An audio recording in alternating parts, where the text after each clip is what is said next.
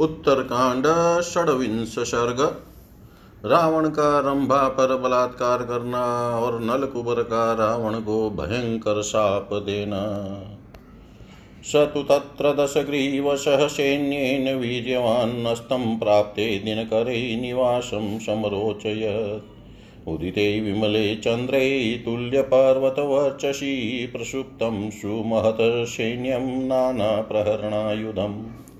रावणस्तु महावीर्यो निशनशैलमूर्धनि स ददश गुणास्तत्र चन्द्रपादपशोभितान्।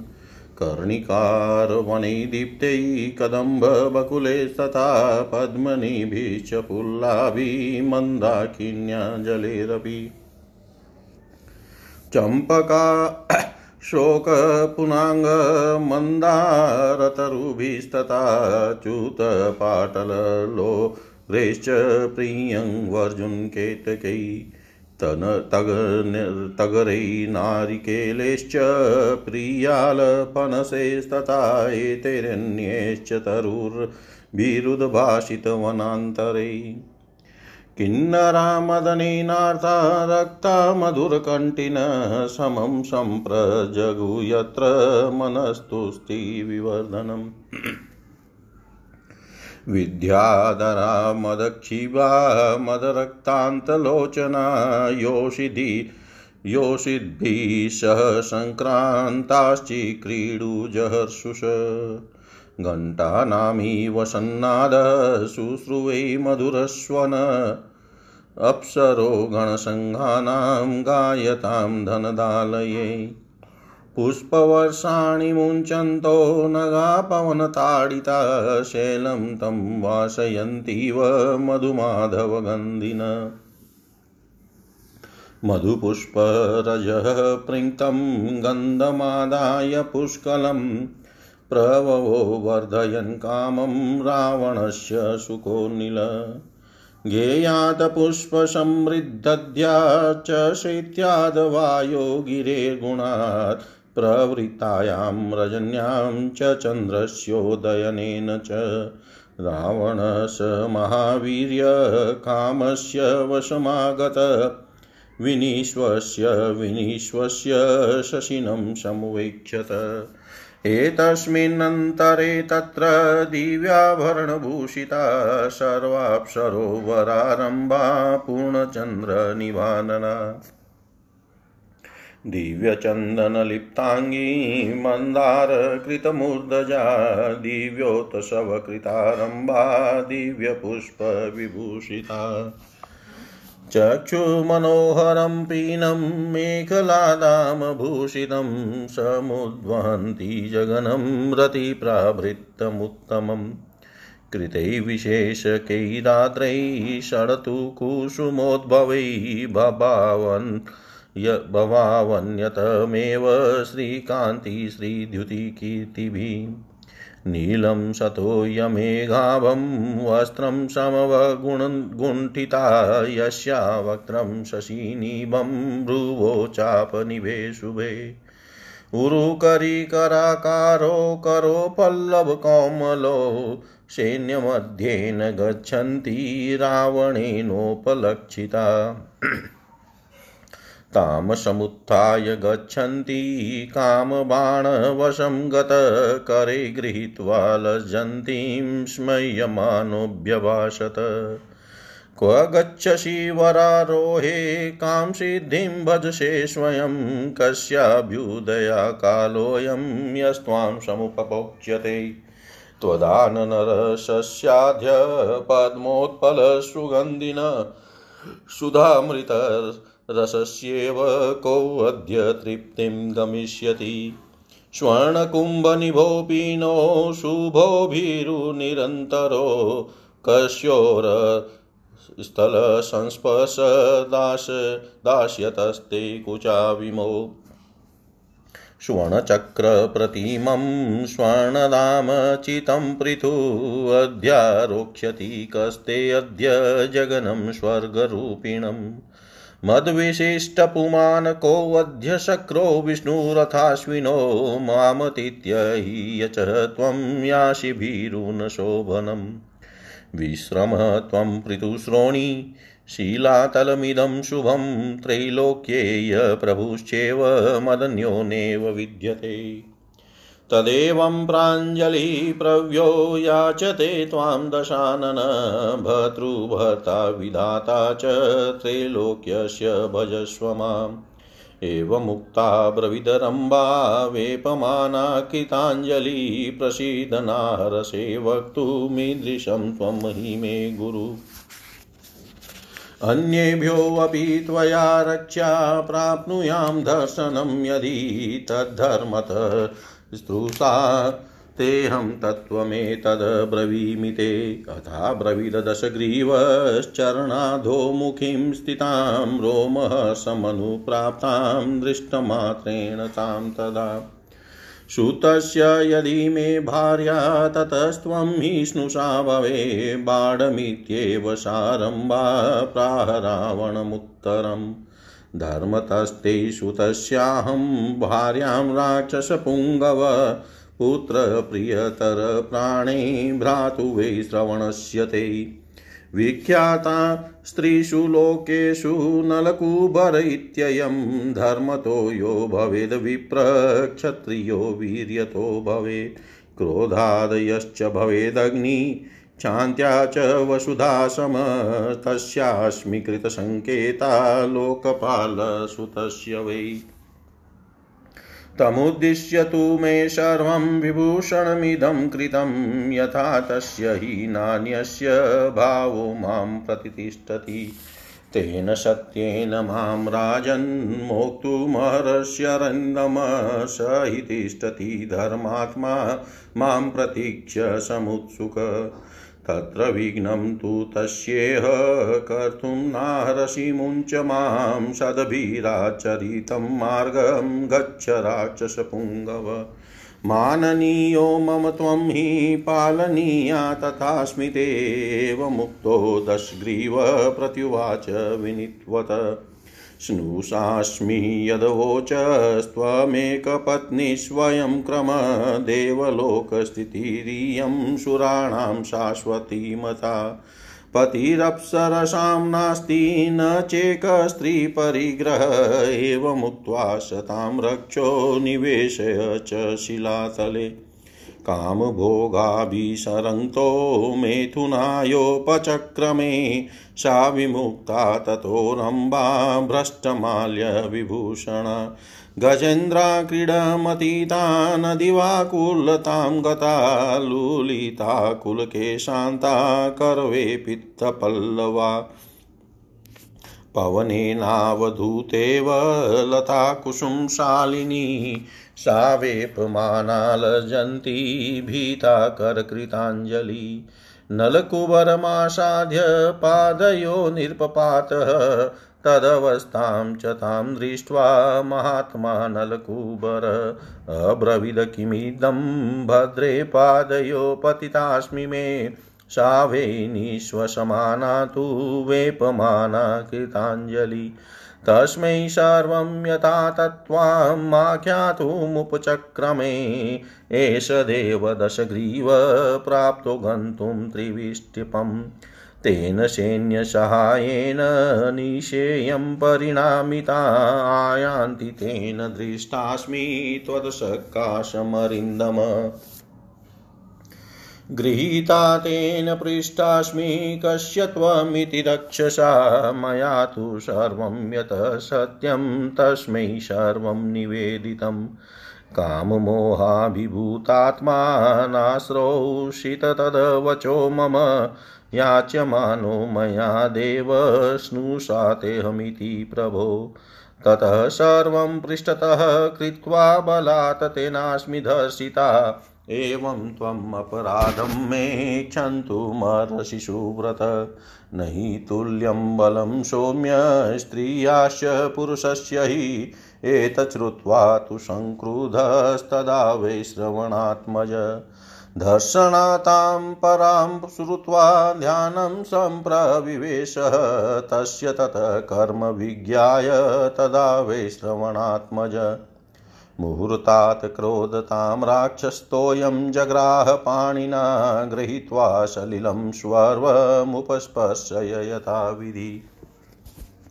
उत्ससज तदा शापं राक्षसेन्द्राय दारुणम् अकामा तेन यस्मात् त्वं बलात् भद्रे प्रदर्शिता तस्मात् स युतिमन्यां नाकामापु मामुपयास्यति यदा हि कामां कामातो दर्शयिष्यति योषिताम्।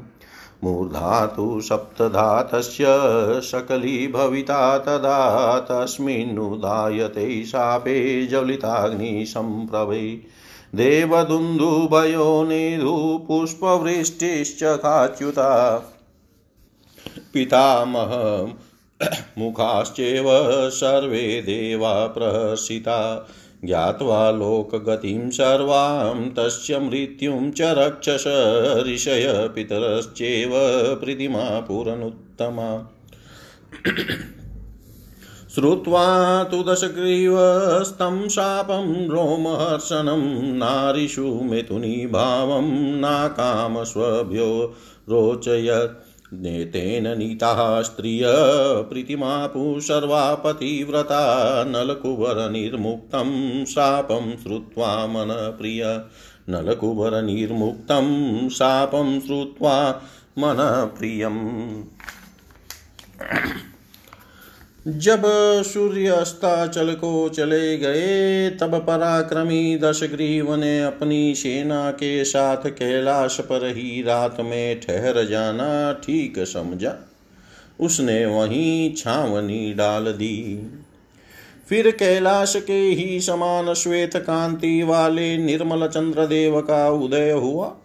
और नाना प्रकार के अस्त्र शस्त्रों से सुसज्जित निशाचरों की वह सी विशाल सेना गाढ़ निद्रा में निमग्न हो गई। परंतु महापराक्रमी रावण उस पर्वत के शिखर पर चुपचाप बैठकर चंद्रमा की चांदनी से सुशोभित होने वाले उस पर्वत के विभिन्न स्थानों की जो संपूर्ण काम भोग के उपयुक्त थे, नैसर्गिक छटा निहारने लगा। कहीं कनेर के दीप्तिमान कानन शोभा पाते थे, कहीं कदम और बकुल मौल शीरी वृक्षों के समूह अपनी रमणीयता बिखेर रहे थे। कहीं मंदाकिनी के जल से भरी हुई प्रफुल्ल कमलों से अलंकृत पुष्करणिया शोभा दे रही थी। कहीं चंपा, शोक, पुनाग, नाग केसर मंदाराम, पाडर लोध प्रियंगु, अर्जुन के तक तगर नारिकेल प्रियाल और पनस आदि, वृक्ष, अपने पुष्प आदि की शोभा से उस पर्वत शिखर के वन प्रांत को उद्भाषित कर रहे थे। मधुर कंठ वाले कामार्थ किन्नर अपनी कामिनियों के साथ वहाँ राग युक्त गीत गा रहे थे, जो कानों में पढ़कर मन का आनंद वर्धन करते थे। जिनके नेत्र प्रांत मद से कुछ लाल हो गए थे, वे मदमत विद्याधर युवतियों के साथ क्रीड़ा करते और हर्षमग्न होते थे। वहाँ से कुबेर के भवन में गाती हुई अप्सराओं के गीत की मधुर ध्वनि घंटा नाद के समान सुनाई पड़ती थी। वसंत ऋतु के सभी पुष्पों की गंध से युक्त वृक्ष हवा के थपेड़े खाकर फूलों की वर्षा करते हुए उस समूचे पर्वत को सुवासित साकार रहे थे। विविध कुसुमों के मधुर मकरंद तथा पराग से मिश्रित प्रचुर सुगंध लेकर मंद मंद बहती हुई सुखद वायु रावण की काम वासना को बढ़ा रही थी।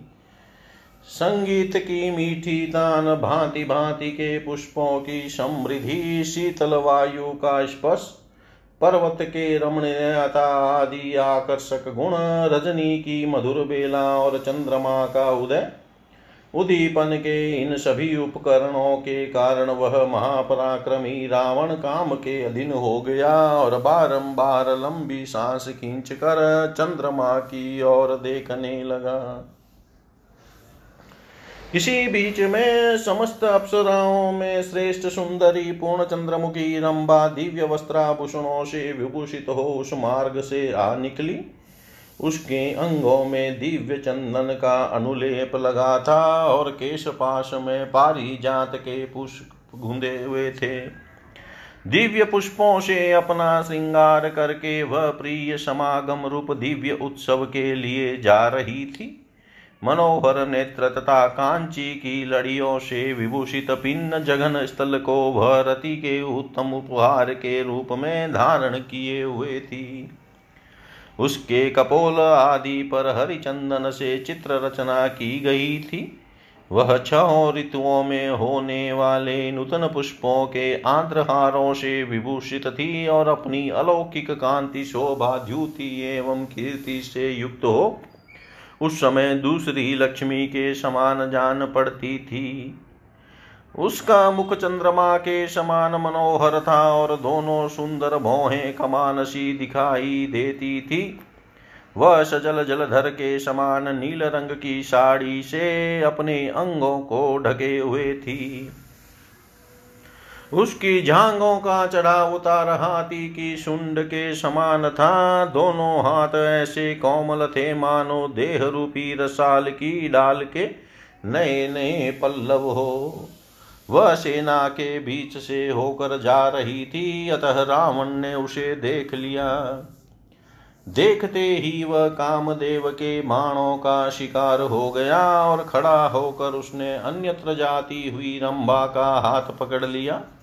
बेचारी अबला लाज से गड़ गई, परंतु वह निशाचर मुस्कुराता हुआ उससे बोला वरारोहे कहाँ जा रही हो? किसकी इच्छा पूर्ण करने के लिए स्वयं चल पड़ी हो? किसके भाग्योदय का समय आया है जो तुम्हारा उपभोग करेगा? कमल और उत्पल की सुगंध धारण करने वाले तुम्हारे इस मनोहर मुखार विंद का रस अमृत का भी अमृत है। आज इस अमृत रस का आस्वादन करके कौन तृप्त होगा? भीरु परस्पर सटे हुए तुम्हारे ये स्वर्णमय कलशों के सदृश सुंदर पिनु रोज किसके वृक्ष स्थलों को अपना स्पर्श प्रदान करेंगे? सोने की लड़ियों से विभूषित तथा स्वर्णमय चक्र के समान विपुल विस्तार से युक्त तुम्हारे पिन जगन स्थल पर जो मूर्तिमान स्वर्ग सा जान पड़ता है, आज कौन आरोहण करेगा? इंद्र उपेंद्र अथवा अश्वनी कुमार ही क्यों न हो? इस समय कौन पुरुष मुझसे बढ़कर है? भिरु तुम मुझे छोड़कर अन्यत्र जा रही हो, यह अच्छा नहीं है। स्थूल नितंब वाली सुंदरी, यह सुंदर शीला है। इस पर बैठ कर विश्राम करो, स्त्री भुवन का जो स्वामी है, वह मुझसे भिन्न नहीं है। मैं ही संपूर्ण लोकों का अधिपति हूँ। तीनों लोकों के स्वामी का भी स्वामी तथा विधाता यह दशमुख रावण आज इस प्रकार विनित भाव से हाथ जोड़कर तुमसे याचना करता है। सुंदरी, मुझे स्वीकार करो। रावण के ऐसा कहने पर रंभा काँप उठी और हाथ जोड़कर बोली, प्रभो प्रसन्न हो ये मुझ पर कृपा कीजिए। आपकी ऐसी बात मुँह से नहीं निकलनी चाहिए, क्योंकि आप मेरे गुरुजन हैं, पिता के तुल्य हैं। यदि कोई दूसरा पुरुष मेरा तिरस्कार करने पर उतारू हो तो उनको भी आपको मेरी, उनसे भी आपको मेरी रक्षा करनी चाहिए। मैं धर्मतः आपकी पुत्र वधु हूँ, यह आपसे सच्ची बात बता रही हूँ। रंभा अपने चरणों की ओर देखती हुई नीचे मुँह किए खड़ी थी। रावण की दृष्टि पड़ने मात्र से भय के कारण उसके रोंगटे खड़े हो गए थे। उस समय उससे रावण ने कहा रंबे यदि सिद्ध हो जाए कि तुम मेरे बेटे की बहू हो, तभी मेरी पुत्रवधि हो, वधु हो सकती हो। अन्यथा नहीं तब रंबा ने बहुत अच्छा कहकर रावण को इस प्रकार उत्तर दिया। राक्षस शिरोमणे धर्म के अनुसार मैं आपके पुत्र की ही भार्या हूँ। आपके बड़े भाई कुबेर के पुत्र मुझे प्राणों से भी बढ़कर प्रिय हैं। वे तीनों लोकों में नलकुबर नाम से विख्यात हैं। तथा धर्मानुष्ठान की दृष्टि से ब्राह्मण और पराक्रम की दृष्टि से क्षत्रिय हैं। वे क्रोध में, अग्नि और क्षमा में पृथ्वी के समान हैं। उन्हीं लोकपाल कुमार प्रियतम कुनल कुबर को आज मैंने मिलने के लिए संकेत दिया है। यह सारा श्रृंगार मैंने उन्हीं के लिए धारण किया है। जैसे उनका मेरे प्रति अनुराग है, उसी प्रकार मेरा भी उन्हीं के प्रति प्रगाढ़ प्रेम है। दूसरे किसी के प्रति नहीं। शत्रुओं का दमन करने वाले राक्षस राज, इस सत्य को दृष्टि में रखकर आप इस समय मुझे छोड़ दीजिए। वे मेरे धर्मात्मा प्रियतम उत्सुक होकर मेरी प्रतीक्षा करते होंगे। उनकी सेवा के इस कार्य में आपको यहाँ विघ्न नहीं डालना चाहिए। मुझे छोड़ दीजिए राक्षस राज, आप सत्पुरुषों द्वारा आचरित धर्म के मार्ग पर चलिए। आप मेरे माननीय गुरुजन हैं, अतः आपको मेरी रक्षा करनी चाहिए। यह सुनकर दस ग्रीव ने उसे नम्रता पूर्वक उत्तर दिया, रंबे, तुम अपने को जो मेरी पुत्र बधु बता रही हो, वह ठीक नहीं जान पड़ता। यह नाता रिश्ता उन स्त्रियों के लिए लागू होता है, जो किसी एक पुरुष की पत्नी हो। तुम्हारे देवलोक को तो स्थिति ही दूसरी है। तुम्हारे देवलोक की तो स्थिति ही दूसरी है। वहाँ सदा से यह यही नियम चला आ रहा है कि अप्सराओं अप्सराओं का कोई पति नहीं होता। वहाँ कोई एक स्त्री के साथ विवाह करके नहीं रहता है। ऐसा कहकर उस राक्षस ने रंभा को बलपूर्वक शिला पर बिठा लिया और काम भोग में आसक्त हो उसके साथ समागम किया। उसके पुष्पहार टूटकर गिर गए। सारे आभूषण अस्त व्यस्त हो गए। उपभोग के बाद रावण ने रंभा को छोड़ दिया। उसकी दशा उस नदी के समान हो गई, जिसे किसी गजराज ने क्रीड़ा करके मथ डाला हो, वह अत्यंत व्याकुल हो उठी। वेणी बंद टूट जाने से उसके खुले हुए के हवा में उड़ने लगे। उसका श्रृंगार बिगड़ गया कर पल्लव कांपने लगे। वह ऐसी लगती थी मानो फूलों से सुशोभित होने वाली किसी लता को हवा ने झकझोर दिया हो। लज्जा और भय से कांपती हुई वह नलकुबर के पास गई और हाथ जोड़कर उनके पैरों पर गिर पड़ी। रंभा को इस अवस्था में देखकर महामना नलकुबर ने पूछा, भद्रे, क्या बात है? तुम इस तरह मेरे पैरों पर क्यों पड़ गई? वह थर थर काँप रही थी। उसने लंबी सांस खींच कर हाथ जोड़ लिए और जो कुछ हुआ था, वह सब ठीक ठीक बताना आरंभ किया। देव यह दशमुख रावण स्वर्ग लोक पर आक्रमण करने के लिए आया है। इसके साथ बहुत बड़ी सेना है। उसने आज की रात में यही डेरा डाला है। शत्रु दमन वीर में आपके पास आ रही थी, किंतु उस राक्षस ने मुझे देख लिया और मेरा हाथ पकड़ लिया। फिर पूछा, तुम किसकी स्त्री हो? मैंने उसे सब कुछ सच सच बता दिया, किंतु उसका हृदय काम जनित मोह से आक्रांत था, इसलिए मेरी वह बात नहीं सुनी। देव, में बारंबार प्रार्थना करती ही रह गई कि प्रभो, मैं आपकी पुत्र वधु हूँ, मुझे छोड़ दीजिए, किंतु उसने मेरी सारी बातें अनसुनी कर दी और बलपूर्वक मेरे साथ अत्याचार किया। उत्तम व्रत का पालन करने वाले प्रियतम इस बेबसी की दशा में मुझसे जो अपराध बन गया है, उसे आप क्षमा करें। सौम्य नारी अबला होती है, उसमें पुरुष के बराबर शारीरिक बल नहीं होता। इसीलिए उस दुष्ट से अपनी रक्षा में नहीं कर सकी। यह सुनकर वह श्रवण कुमार नलकुबर को बड़ा क्रोध हुआ। रंभा पर किए गए उस महान अत्याचार को सुनकर उन्होंने ध्यान लगाया। उस समय दो ही घड़ी में रावण की उस करतूत को जानकर वह श्रवण पुत्र नलकुबर के नेत्र क्रोध से लाल हो गए और उन्होंने अपने हाथ में जल लिया। जल लेकर पहले विधि पूर्वक आचमन करके नेत्र आदि सारी इंद्रियों का स्पर्श करने के अनंतर उन्होंने राक्षस राज को बड़ा भयंकर साप दिया। वे बोले भद्रे, तुम्हारी इच्छा न रहने भी रावण, रहने पर भी रावण ने तुम पर बलपूर्वक अत्याचार किया है।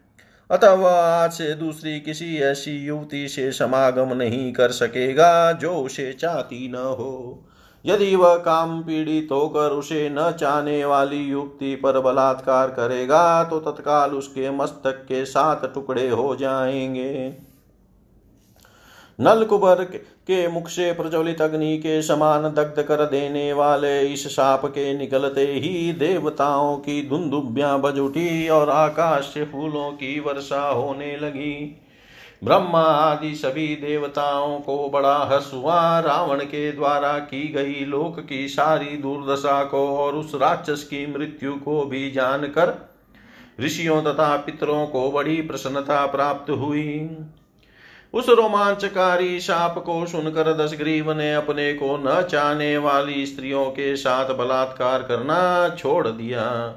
वह जिन जिन पतिव्रता स्त्रियों को हर कर ले गया था, उन सबको, सबके मन को नल कबूर का दिया वह साप बड़ा प्रिय लगा। उसे सुनकर वे सब की सब बहुत प्रसन्न हुई। इतिहास से श्रीमद रामायण, वाल्मीकि, आदि काव्य उत्तरकांडे षड्विंश सर्ग सर्वं श्रीशां सदाशिवार्पणम् अस्तु। ॐ विष्णवे नमः, ॐ विष्णवे नमः, ॐ विष्णवे नमः। उत्तरकांड सप्तविंश सर्ग सेना सहित रावण का इंद्रलोक पर आक्रमण, इंद्र की भगवान विष्णु से सहायता के लिए प्रार्थना, भविष्य में रावण वध की प्रतिज्ञा करके विष्णु का इंद्र को लौटाना देवताओं और राक्षसों का युद्ध तथा वसु के द्वारा सुमाली का वध। कैलाशम लंघयित्वा तुषसैन्य बलवाहन। आशसाद महातेजा इंद्रलोकम दशानन। तस्य राक्षस्येन्यस्य समन्तादुपयास्तत। पयास्यत देवलोके बभौ शब्दो भिद्यमानार्णवोपम श्रुत्वा तु रावणं प्राप्तमिन्द्रश्चलिताशना देवानता ब्रवीत तत्र सर्वानेव समागतान्। आदित्याश्च वशुनरुद्रान् साध्या समरुद्गणान् सज्जा भवत युद्धार्थं रावणस्य दुरात्मन। एवमुक्तास्तु शक्रेण देवा शक्रसमायुधि सन्नह्यं सौ महात्सत्त्वा युद्धश्रद्धा समन्विता। स तु दीनपरित्रस्तो महेन्द्रो रावणं प्रति विष्णो समीपमागत्य वाक्यमेतदुवाच विष्णो, कथं करिष्यामि? रावणं राक्षसं प्रति अहोवती बलवध रक्षो युद्धार्थमभिवर्तते। वरप्रदानाद् बलवान् न खल्वन्येन हेतुना ततः तु सत्यं वचः, कार्यं यदुक्तं पद्मयोगिन योनिगा। ततः यथा नमुचिवृत्रो बलिनर्कशम्बरो त्वदबलं समवष्टभ्य मया दग्धास्तथा कुरु।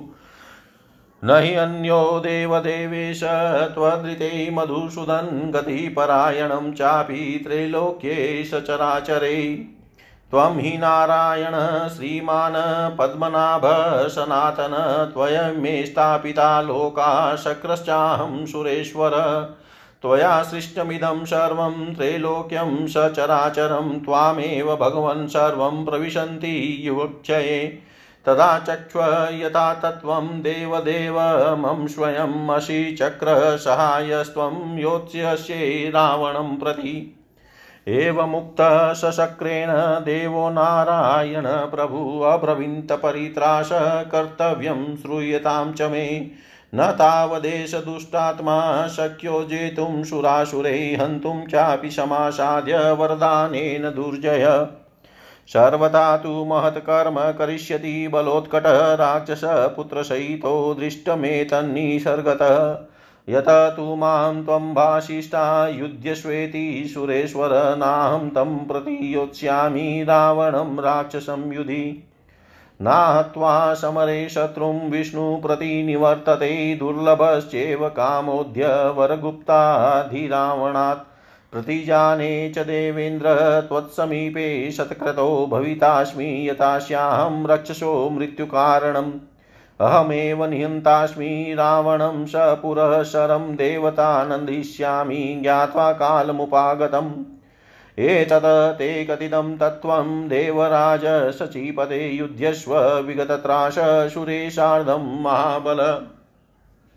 ततो रुद्रा सहादित्या वशवो मरुतोऽश्विनो सन्नद्धा निर्ययुस्तूर्ण राक्षसानभितः पुरात्। एतस्मिन्नन्तरे नाद शुश्रुवे रजनीक्षये तस्य रावणसैन्यस्य प्रयुधस्य समन्तत ते प्रवदामावीर्यान्योन्यमभिवीक्षय वै सङ्ग्राममेवाभिमुखाभ्यवर्तन्त हृष्टवत्।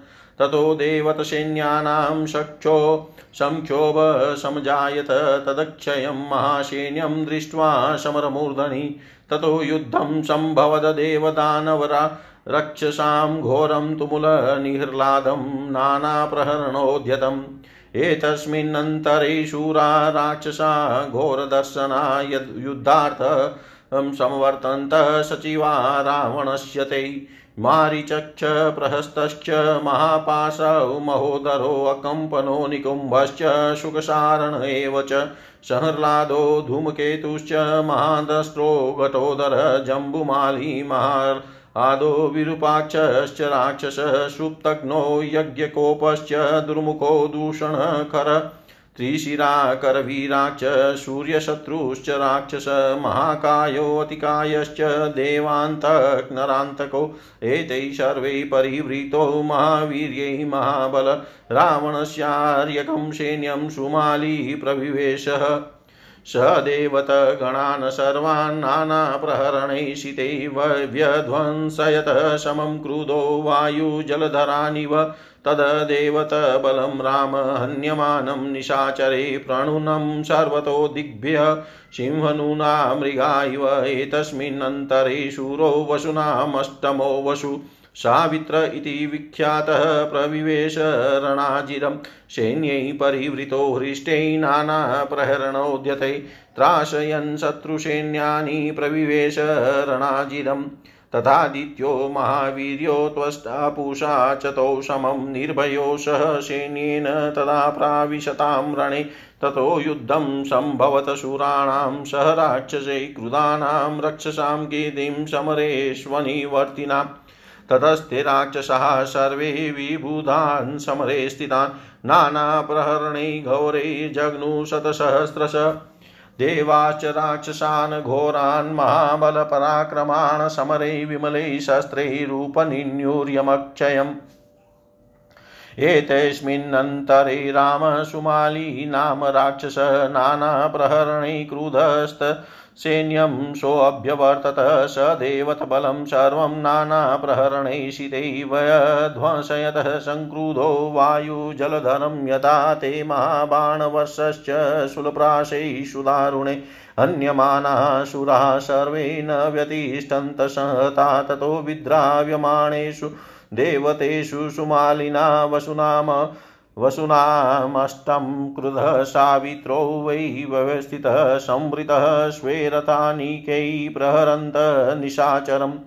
विक्रमेण महातेजा वारयामाश संयुगे ततस्तयो महदयुद्धमभवलो महर्षणम् सुमालिनो वशोश्चेव समरेष्वनिवर्तिनो ततस्तस्य महाबाणै वसुनाशु महात्मना निहतपनगरथः क्षणेन विनिपातितः। हत्वा तु संयुगे तस्य रथं बाणशते स्थितं गदां तस्य वदार्थाय वसुजग्राह पाणिना ततः प्रगृहं दीप्ताग्रां कालदण्डोपमां गदां, तां मूर्धनी पातयामाश सावित्रो वैषुमालिन सा तस्योपरि चोल्काभा पतन्ति विभो गदा, इन्द्रप्रमुक्ता गर्जन्ति गिराविव महाशनि, तस्य नेवास्ति न शिरो न मांसदृशे तदा गदया भस्मतां नीतं निहतस्य रण रणजिरे। तं दृष्ट्वा निहतं शङ्के राक्षसास्ते समन्ततः व्यद्रवन् सहितः। सर्वे क्रोशमाना परस्परं विद्राव्यमाणा वशुना राक्षसानावतस्थिरे। विद्राव्यमाणा वशुना राक्षसानावतस्थिरे। कैलाश पर्वत को पार करके महातेजस्वी दशमुख रावण सेना और सवारियों के साथ इंद्रलोक में जा पहुँचा। सब ओर से आती हुई राक्षस सेना का कोलाहल देवलोक में ऐसा जान पड़ता था। मानो महासागर के मथे जाने का शब्द प्रकट हो रहा हो। रावण का आगमन सुनकर इंद्र अपने आसन से उठ गए और अपने पास आए हुए समस्त देवताओं से बोले उन्होंने आदित्यों, वसुओं, रुद्रों, साध्यों तथा मरुदगणों से भी कहा, तुम सब लोग दुरात्मा रावण के साथ युद्ध करने के लिए तैयार हो जाओ। इंद्र के ऐसा कहने पर युद्ध में उन्हीं के समान पराक्रम प्रकट करने वाले महाबली देवता कवच आदि धारण करके युद्ध के लिए उत्सुक हो गए। देवराज इंद्र को रावण से भय हो गया था। अतः वे दुखी हो भगवान विष्णु के पास आए और इस प्रकार बोले, विष्णुदेव, में राक्षस रावण के लिए क्या करूँ? अहो, वह अत्यंत बलशाली निशाचर मेरे साथ युद्ध करने के लिए आ रहा है। वह केवल ब्रह्मा जी के वरदान के कारण प्रबल हो गया है, दूसरे किसी हेतु से नहीं। कमल योनि ब्रह्मा जी ने जो वर दे दिया है, उसे सत्य करना हम सब लोगों का काम है। अतः जैसे पहले आपके बल का आश्रय लेकर मैंने नमुची वृत्रासुर, बलि, नरक और संबर आदि असुरों को दग्ध कर डाला है। उसी प्रकार इस समय भी ससुर का अंत हो जाए, ऐसा कोई उपाय हो, उपाय ही आप ही कीजिए। मधुसूदन आप देवताओं के भी देवता एवं ईश्वर है। इस चराचर त्रिभुवन में आपके सिवा दूसरा कोई ऐसा नहीं है जो हम देवताओं को सहारा दे सके। आप ही हमारे परम आश्रय हैं। आप पद्मनाभ हैं। आप ही के नाभि कमल से जगत की उत्पत्ति हुई है। आप ही सनातन देव श्रीमान नारायण है। आपने ही इन तो तीनों लोकों को स्थापित किया है और आपने ही मुझे देवराज इंद्र बनाया है। भगवान, आपने ही स्थावर, जंगम प्राणियों सहित इस समस्त त्रिलोकी की सृष्टि की है और प्रलय काल में संपूर्ण भूत आप में ही प्रवेश करते हैं। इसलिए देव देव आप ही मुझे कोई ऐसा अमोघ उपाय बताइए जिससे मेरी विजय हो। क्या आप स्वयं चक्र और तलवार लेकर रावण से युद्ध करेंगे? इंद्र के ऐसा कहने पर भगवान नारायण देव बोले, देवराज, तुम्हें भय नहीं करना चाहिए। मेरी बात सुनो। पहली बात तो यह है, इस दुष्टात्मा रावण को संपूर्ण देवता और असुर मिलकर भी न तो मार सकते हैं और न परास्त ही कर सकते हैं। क्योंकि वरदान पाने के कारण यह इस समय दुर्जय हो गया है। अपने पुत्रों के साथ आया हुआ यह उत्कट बलशाली राक्षस सब प्रकार से महान पराक्रम प्रकट करेगा। यह बात मुझे अपनी स्वाभाविक ज्ञान दृष्टि से दिखाई दे रही है। सुरेश्वर, दूसरी बात जो मुझे कहनी है इस प्रकार है। तुम जो मुझसे कह रहे थे कि आप ही उसके साथ युद्ध कीजिए, उसके उत्तर में निवेदन है कि मैं इस समय युद्ध स्थल में राक्षस रावण का सामना करने के लिए नहीं जाऊँगा। मुझ विष्णु का यह स्वभाव है कि मैं संग्राम में शत्रु का वध किए बिना पीछे नहीं लौटता, परंतु इस समय रावण वरदान से सुरक्षित है। इसलिए उसकी ओर से मेरी इस विजय संबंधनी इच्छा की पूर्ति होनी कठिन है। परंतु देवेंद्र सतकृतो, मैं तुम्हारे समीप इस बात की प्रतिज्ञा करता हूँ कि मैं कि समय आने पर मैं ही इस राक्षस की मृत्यु का कारण बनूँगा। मैं ही रावण को उसके अग्रगामी सैनिकों सहित मारूँगा और देवताओं को आनंदित करूँगा। परंतु यह तभी होगा जब मैं जान लूँगा कि इसकी मृत्यु का समय आ पहुँचा है। देवराज, ये सब बातें मैंने तुम्हें ठीक ठीक बता दी। महाबलशाली सची वल्लभ, इस समय तो तुम्ही देवताओं सहित जाकर उस राक्षस के साथ निर्भय हो, युद्ध करो। तदंतर रुद्र आदित्य वसु मरुदगण और अश्वनी कुमार आदि देवता युद्ध के लिए तैयार होकर तुरंत अमरावती पूरी से बाहर निकले और राक्षसों का सामना करने के लिए आगे बढ़े। इसी बीच में रात बीतते बीतते सब और से युद्ध के लिए उद्यत हुई रावण की सेना का महान कोलाहल सुनाई देने लगा। वे महापराक्रमी राक्षस सैनिक सवेरे जागने पर एक दूसरे की ओर देखते हुए बड़े हर्ष और उत्साह के साथ युद्ध के लिए ही आगे बढ़ने लगे। तदंतर युद्ध के मुहाने पर राक्षसों की उस अनंत एवं विशाल सेना को देख कर देवताओं की सेना में बड़ा क्षोभ हुआ। फिर तो देवताओं का दानवों और राक्षसों के साथ भयंकर युद्ध छिड़ गया। भयंकर कोलाहल होने लगा और दोनों ओर से नाना प्रकार के अस्त्र शस्त्रों की बौछार आरंभ हो गई।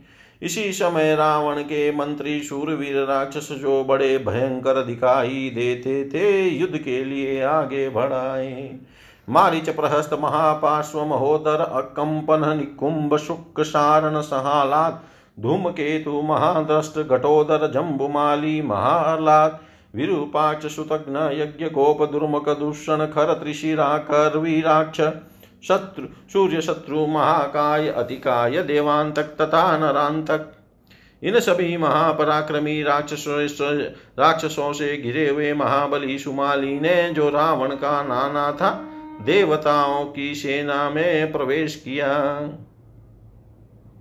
उसने कुपित हो नाना प्रकार के पहने अस्त्र शस्त्रों द्वारा समस्त देवताओं को उसी तरह मार भगाया, जैसे वायु बादलों को छिन्न भिन्न कर देती है। श्री राम निशाचरों की मार खाकर देवताओं की वह सेना, सिंहदार सिंह द्वारा खदेड़े गए, मृगों की भांति संपूर्ण दिशाओं में भाग चली। इसी समय वसुओं में से आठवें वसु ने, जिनका नाम सावित्र है, समरांगन में प्रवेश किया। वे नाना प्रकार के अस्त्र शस्त्रों से सुसज्जित एवं उत्साहित सैनिकों से घिरे हुए थे। उन्होंने शत्रु सेनाओं को संत्रस्त करते हुए रणभूमि में पदार्पण किया। इनके सिवा अदिति के दो महापराक्रमी पुत्र त्वष्टा और पुरुषा ने अपनी सेना के साथ एक ही समय युद्ध स्थल में प्रवेश किया। वे दोनों वीर निर्भय थे। फिर तो देवताओं का राक्षसों के साथ घोर युद्ध होने लगा। युद्ध से पीछे न हटने वाले राक्षसों की बढ़ती हुई कीर्ति देख सुनकर देवता उनके प्रति बहुत कुपित होते। तत्पश्चात समस्त राक्षस रमर भूमि में खड़े हुए लाखों देवताओं को नाना प्रकार के घोर अस्त्र शस्त्रों द्वारा मारने लगे। इसी तरह देवता भी महान बल पराक्रम से संपन्न घोर राक्षसों को सम्रांगन में चमकीले अस्त्र शस्त्रों से मार मार कर यमलोक भेजने लगे। श्री राम इसी बीच में सुमाली नामक राक्षस ने कुपित होकर नाना प्रकार के आयुधों द्वारा देवसेना पर आक्रमण किया। उसने अत्यंत क्रोध से भरकर बादलों को छिन भिन कर देने वाली वायु के समान अपनी भांति भांति के तीखे अस्त्र शस्त्रों द्वारा समस्त देवसेना को तीतर बीतर कर दिया। उसके महान बाणों और भयंकर शूलों एवं प्राशों की वर्षा से मारे जाते हुए सभी देवता युद्ध क्षेत्र में संगठित होकर खड़े न रह सके। सुमाली द्वारा देवताओं के भगाए जाने पर आठवें वसु सावित्र को बड़ा क्रोध हुआ। वे अपनी रथ सेनाओं के साथ आकर उस प्रहार करने वाले निशाचर के सामने खड़े हो गए। महातेजस्वी सावित्र ने युद्ध स्थल में अपने पराक्रम द्वारा सुमाली को आगे बढ़ने से रोक दिया। सुमाली और वसु दोनों में से कोई भी युद्ध से पीछे हटने वाला नहीं था। अतः उन दोनों के में महान एवं रोमांचकारी युद्ध छिड़ गया। तदंतर महात्मा वसु ने अपने विशाल बाणों द्वारा सुमाली के सर्प जूते हुए रथ को क्षण भर में तोड़ फोड़ कर गिरा दिया। युद्ध स्थल में सैकड़ों बाणों से छिदे हुए सुमाली के रथ को नष्ट करके वसु ने उस निशाचर के वध के लिए काल दंड के समान एक भयंकर गदा हाथ में ली। जिसका अग्रभाग अग्नि के समान प्रज्वलित हो रहा था, उसे लेकर सावित्र ने सुमाली के मस्तक पर दे मारा। उसके ऊपर गिरती हुई वह गदा उल्का के समान चमकुटी मानो इंद्र के द्वारा छोड़ी गई विशाल शनि भारी गड़गड़ाहट के साथ किसी पर्वत के शिखर पर गिर रही हो। उसकी चोट लगते ही सम्रांगन में सुमाली का काम तमाम हो गया। न उसकी हड्डी का पता लगा, न मस्तक का और न कहीं उसका मांस ही दिखाई दिया।